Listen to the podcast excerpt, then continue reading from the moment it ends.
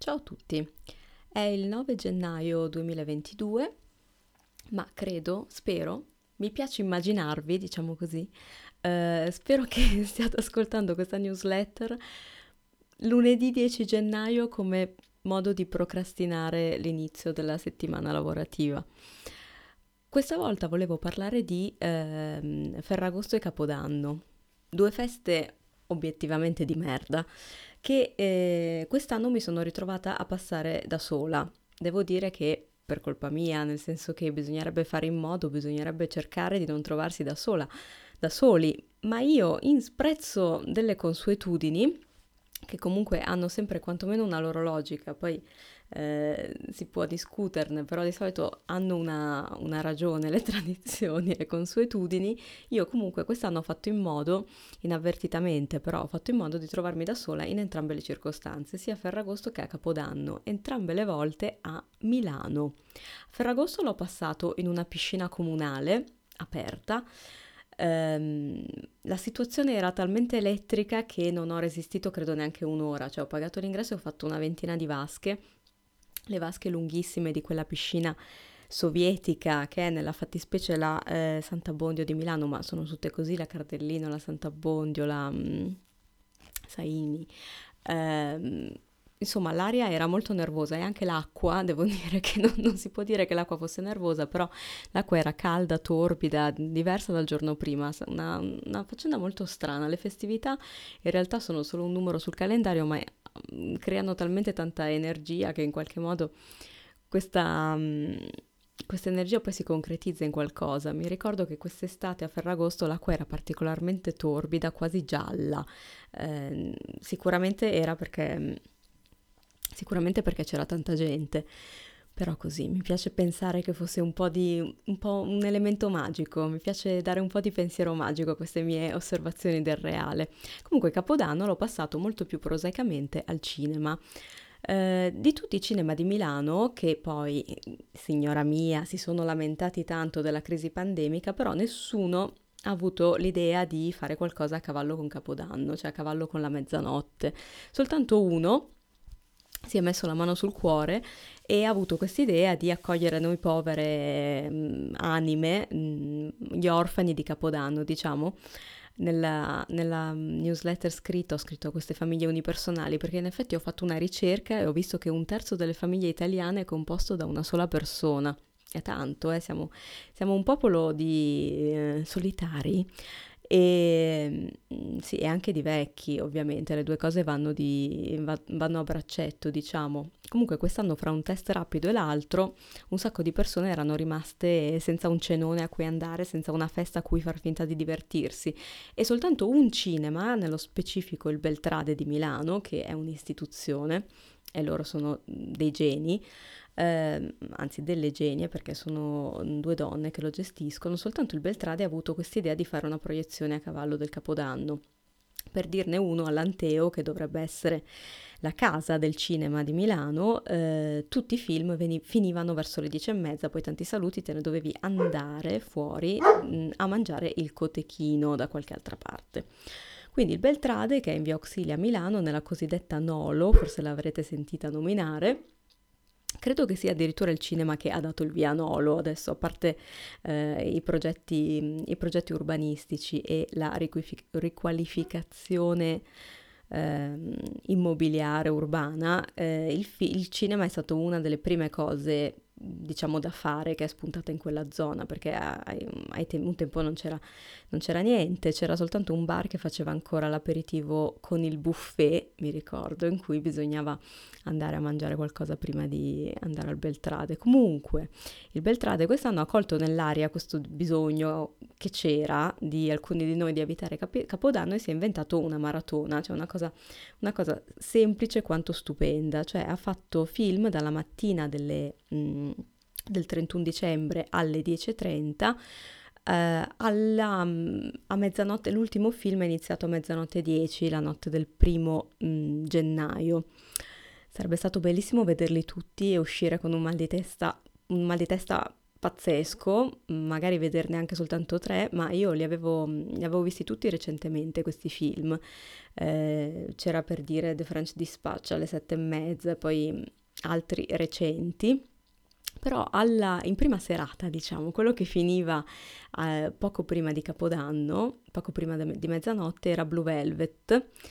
alle 21.40 Blue Velvet David Lynch del 1986 con Isabella Rossellini e una giovanissima Laura Dern, che è quell'attrice che abbiamo visto recentemente in Storia di un matrimonio fare la, eh, l'avvocatessa. Quel film con Adam Driver, che è come dire niente, perché tutti i film recentemente hanno Adam Driver. Comunque è un film che è stato prodotto, finanziato da Netflix, quindi forse ve lo ricordate. In effetti io avevo già visto anche Blue Velvet, ovviamente, anzi è un film che conosco particolarmente bene perché te lo fanno studiare sia ehm, studiando cinema sia studiando scrittura e io infatti me lo, sono, me lo sono trovato sulla strada in entrambe le circostanze, però non l'avevo mai visto al cinema e soprattutto non l'avevo visto con la testa di ora, ovvero padrona di un certo female gaze, cioè uno sguardo abbastanza consapevole di donna, uno sguardo che si acquisisce studi- studiando un po' la storia del femminismo, la filosofia femminista e anche con il progredire della società, diciamo, sulla, in materia di, di, parità di genere, in materia di giustizia sociale. Eh, il concetto di male gaze che io... Mh, mm, non lo so, ne parlo spesso, ma in realtà eh, l'ho incontrato soltanto nel 2016 perché se eh, Blue Velvet me l'hanno cominciato a far studiare praticamente all'asilo, no, all'asilo no, però all'università, il concetto di male gaze, nonostante sia stato messo a punto, diciamo, proprio da una critica cinematografica, tra l'altro, mm, negli anni 70, eh, non, è molt- non, è, non, è, non, è stato molto mm, studiato e non se ne sentiva parlare fino a mm, poco tempo fa. Adesso se ne sente parlare tantissimo, almeno in certe in certe discussioni. Io ci sono inciampata durante una mostra della fotografa Vanessa Beecroft, che è una fotografa italiana di origine, ovviamente vive in America, mm, dico ovviamente perché ha sviluppato un immaginario mm, abbastanza particolare e eh, progressista, poco, poco, poco, italiano diciamolo. Eh, comunque io l'ho vista un certo, mh, mm, c'era un Photo Vogue Festival, cioè un festival organizzato da Vogue, non ho idea se ne abbiano mai fatti degli altri perché non, non mi pare tra l'altro. Comunque questa era una mostra bellissima nelle stanze dell'appartamento del principe che è un'ala, un'ala sì, un'area di Palazzo Reale non, non, a, non, aperta al pubblico molto spesso, infatti poi io non l'ho mai più rivista aperta, c'è una tappezzeria stupenda che eh, faceva da contorno a queste Polaroid, perché lavora soprattutto, Vanessa Beecroft lavora soprattutto con Polaroid e il suo argomento è la ricerca dell'identità femminile. Quella fu appunto una delle mostre più interessanti e dirompenti che io abbia mai visto in quella sede, che non vuol dire molto perché Palazzo Reale fa delle mostre veramente particolarmente, mm, come dire, conserva- conservatrici, cioè particolarmente sicure, tradizionali. Mm, una delle ultime esposizioni che ha allestito si chiamava Le signore dell'arte, che è abbastanza una gaff perché dire la signora del più disciplina è un, è un'espressione, è un'espressione, sessista, come mm, credo che l'abbia citata anche Michela Murgia nel suo libro mm, Sta zitta, nove frasi che non vogliamo sentirci più dire. Comunque, eh, il male gaze, che adesso si usa a citare tantissimo, che cos'è?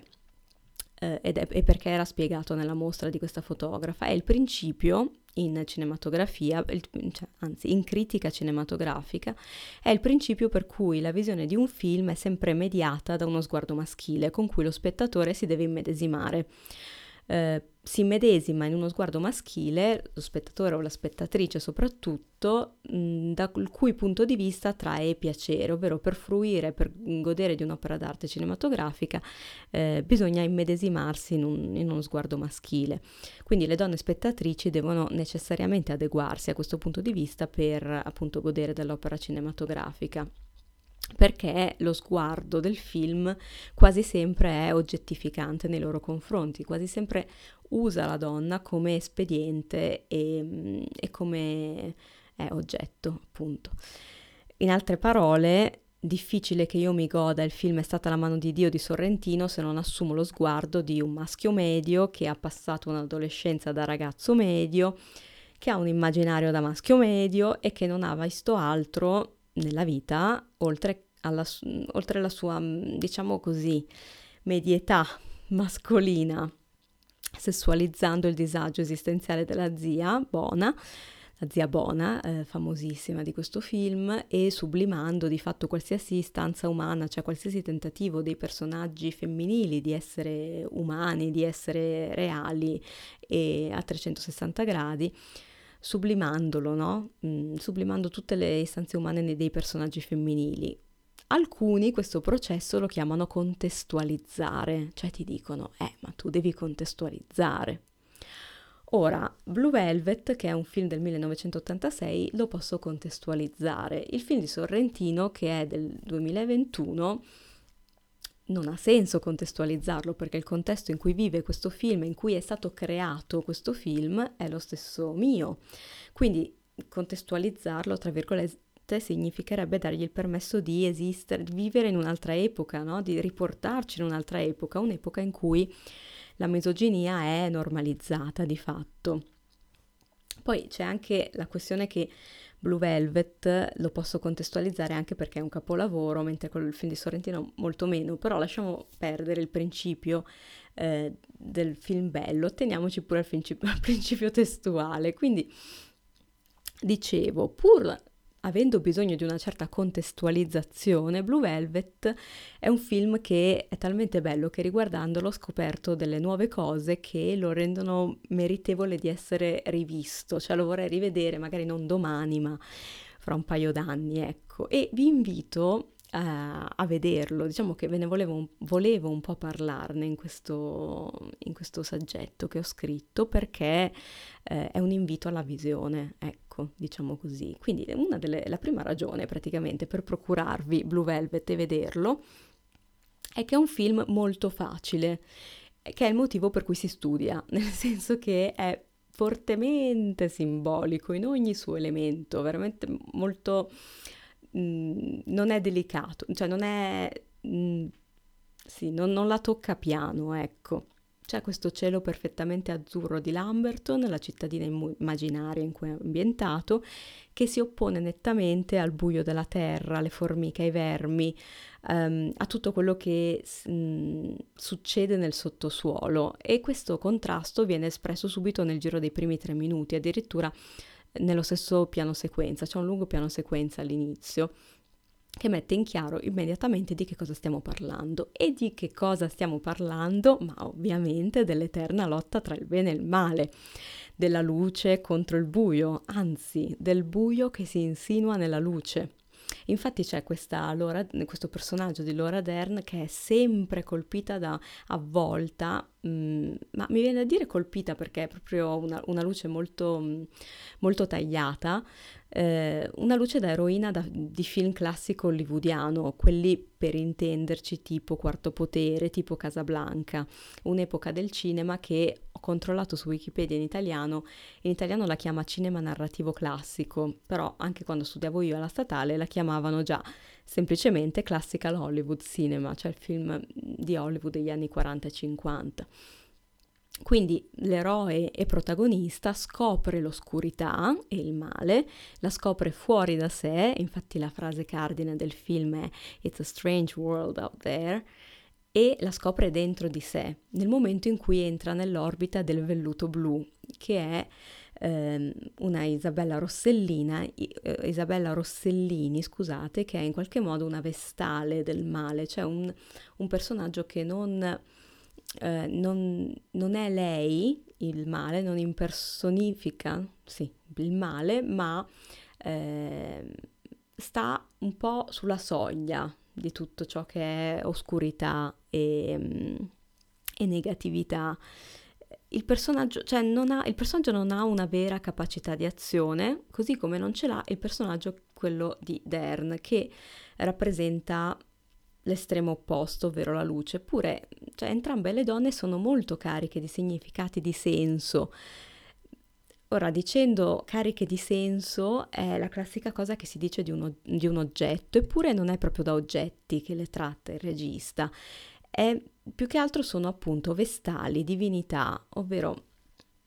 come, eh, come saprete, il, come sappiamo tutti, visto che è regista di Twin Peaks, il cinema di Lynch è molto affascinato dal soprannaturale, dallo strano, dal morboso, da tutto ciò che è freaky, diciamo, e nelle donne molto spesso trova le guardiane della soglia di questi mondi. Quindi la, il personaggio di, Dor- di, Dorothy, che è la Rossellini, è guardiana di un mondo perturbante, complesso, contraddittorio, un mondo in cui gli impulsi, soprattutto erotici del protagonista, perché poi è una storia di formazione, sono come riflessi in uno specchio rotto, cioè gli vengono restituiti in un grande casino di cui lui, st- lui stesso non capisce tanto, eh, si ritrova un po' segmentato come tutti forse nell'adolescenza, tanto che appunto la frase It's a strange world out there è ricorrente. È un mondo, cioè là fuori è un mondo cui prota- di cui il protagonista vuole far parte perché vuole appunto diventare adulto, diventare grande, ehm, avere avventure, continua a ripetere questa cosa, però appena mette piede là fuori non si riconosce più, non soltanto vede delle cose mostruose là fuori, ma le vede anche dentro di sé appena mette piede fuori e questo ovviamente è molto affascinante, cioè lui si rende conto che non si può stare rintanati dentro pena il non crescere, al riparo dal mondo non si può stare, bisogna attraversarlo e per poi poter scegliere il bene, la luce, però per poter scegliere il bene la luce bisogna in qualche modo mh, mm,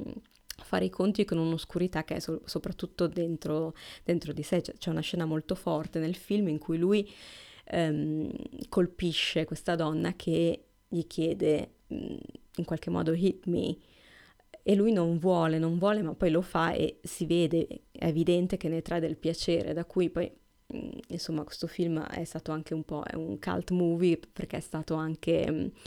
eh, come dire, oggetto di Alcuni, alcuni, sono usciti dal, ai, ai, tempi, alcuni uscirono dal cinema scandalizzati, alcuni pretesero il rimborso del biglietto, insomma ha fatto, ha fatto, scalpore, diciamo, non tanto per la violenza contro le donne, figuriamoci, ma per l'elemento di sado, sadomasochismo, di sesso, sì, sadomaso che c'è dentro. Comunque l'altra, quindi questo, tutto questo mondo perturbante è rappresentato da Isabella Rossellini che pur essendo un, un personaggio buono, è a cavallo, no? È molto a contatto con il male, in qualche modo è passivo, morbido, ne è attraversato, è completamente penetrato dal male. L'altro personaggio, che è la, la, la vestale della luce, diciamo pure, si chiama Sandy, quindi un nome un nome rassicurante, così morbido, ehm, è la figlia del poliziotto e in realtà ehm, non soltanto rappresenta la luce perché è buona, ma in realtà non è passiva, cioè più attiva, è una ragazza più, come dire, eh, no bullshit, nel senso che eh, tanto quanto Dorothy è passiva, languida e ospita in sé un po' di quell'oscurità di cui mondo, di cui è pieno il mondo, Dorothy, ehm, che è Isabella Rossellini, ospita in sé il germe della luce, cioè sono personaggi che rappresentano gli opposti ma sono complessi, non sono, non sono né macchiette né, mm, né stereotipi né eh, sono sicuramente usati da, sia dal regista che dal protagonista maschio, però sono personaggi complessi, non sono mh, mm, di facile... Mm, non, non possono essere facilmente accantonati come invece fanno diciamo così, registi minori. Quindi è una storia di formazione classica alla fine e ci sarebbe un capitolo da scrivere soltanto sul protagonista, su questo protagonista dolce, ehm, dolce ma confuso, che, ehm, che ha dentro di sé delle pulsioni opposte anche, che di base vuole fare il bene, come quasi tutti i protagonisti del cinema americano, ma che viene non soltanto tentato dal male, perché il bello di questo film, il motivo per cui è un, il film, i film belli per quanto, cioè non, i film belli non sono neanche da contestualizzare più di tanto, questo è un po' il mio messaggio di oggi, è il mio punto, perché per quanto nascano in una società maschilista, eh, misogina, fortemente misogina, una società in cui il mostruoso è quasi sempre maschile, eccetera, eccetera, di fatto sono così complessi che riescono a replicare la complessità del mondo, riescono a mh, mm, andare oltre le... Eh, le semplificazioni che una società misogina richiede. Quindi l'idea di con- dover contestualizzare un'opera, secondo me, dimostra sempre un po' i limiti dell'opera stessa, non tanto i limiti di noi che non la contestualizziamo oggi. Blue Velvet bello era, bello rimane. E cioè, una nota personale mm, che c'è da fare, o meglio, c'è da fare, che io ho fatto, ehm, è che vabbè questo è un film che è una storia di formazione classica con un, un po' di appunto sadomaso e tutto un mondo che è molto, dif- cioè, molto divertente decifrare se, se ti piace il cinema. Ma una cosa così che ho pensato che quando si sono spente le luci, quando ho attaccato la melodia del film, che naturalmente è la canzone che conosciamo tutti, Blue Velvet, cantata da Isabella Rossellini, anche se la canzone è di, è di molto prima, di, credo almeno vent'anni prima del film, sarà una canzone degli anni 60. E quindi questa cinepresa comunque all'inizio del film scende dal cielo perfettamente azzurro, la staccionata perfettamente bianca, dipinta a fresco, e alle rose che sono tutte perfettamente rosse, poi man mano scende nel terreno. Io in quel momento, 31 dicembre 2021, ho sentito pervadermi, diciamo, questo grande amore per il cinema e ho pensato che finché avevamo la possibilità poi di provare questo tipo di amore per queste cose non tangibili, per questi così prodotti del, dell'ingegno umano, libri, film, ehm, finché c'era questo tipo di piacere nel mondo, tutto sommato eravamo ancora salvi, nonostante il, um, i Covid report uh, giornalieri, nonostante tutti i test che eh, vanno di moda, sono andati molto di moda per la maggiore in queste vacanze natalizie. Quindi ho pensato che l'amore avrebbe conservato un po' la nostra umanità. Eh, questo spiega anche che cosa vuol dire chiudere i cinema. Non vuol dire semplicemente togliere dell'intrattenimento, non, cosa vuol dire anche, un, pe- un pensiero mi è andato molto alla musica, cosa vuol dire togliere la musica dal vivo? Vuol dire togliere mh, mm, sicuramente un piacere, ma anche un'abitudine. Infatti non, una cosa di cui mi dispiace è che non sono andata ai concerti, neanche quando non sono andata al concerto dei Kings of Convenience quando sono tornati a Milano, perché appunto avevo perso l'abitudine. Quindi niente, capite bene che mi si tappa la vena, dovessero chiudere qualsiasi altra cosa ancora, perché tutto questo, insomma. No, una cosa che ho scritto nei riferimenti è che eh, Blue Velvet, se lo volete guardare, è un po' una nota dolente, nel senso che ho fatto una rapida ricerca e ho visto che c'è su Prime, però il problema di Prime, di Prime Video, è che fa vedere tutti questi film doppiati. È una tragedia, tra l'altro è un, con un abbonamento extra, insomma, bisogna pagare di più, un abbonamento a Infinity. È solo doppiato in italiano, non l'ho messo per iscritto, ma lo dico a voce, eh, se siete ancora capaci scaricatelo, io non sono più tanto capace di scaricarlo, però dovrei averlo su un, um, su un disco esterno. Mandatemi un messaggio su Instagram che dovrei averlo, magari ve lo passo. Poi ho messo dei riferimenti a, alla fotografa che ho citato e eh, alla teoria del male gaze. Mm, non ho ancora trovato una monografia bella, maneggevole su David Lynch perché ho studiato su sulle dispense e sugli appunti, però se volete io non l'ho letto, ma lui ha scritto un libro che in italiano si chiama Io vedo me stesso, mio, la mia arte, il cinema, la vita. È del saggiatore ed è del 2016, però ripeto non l'ho letto. Mm, grazie, alla prossima.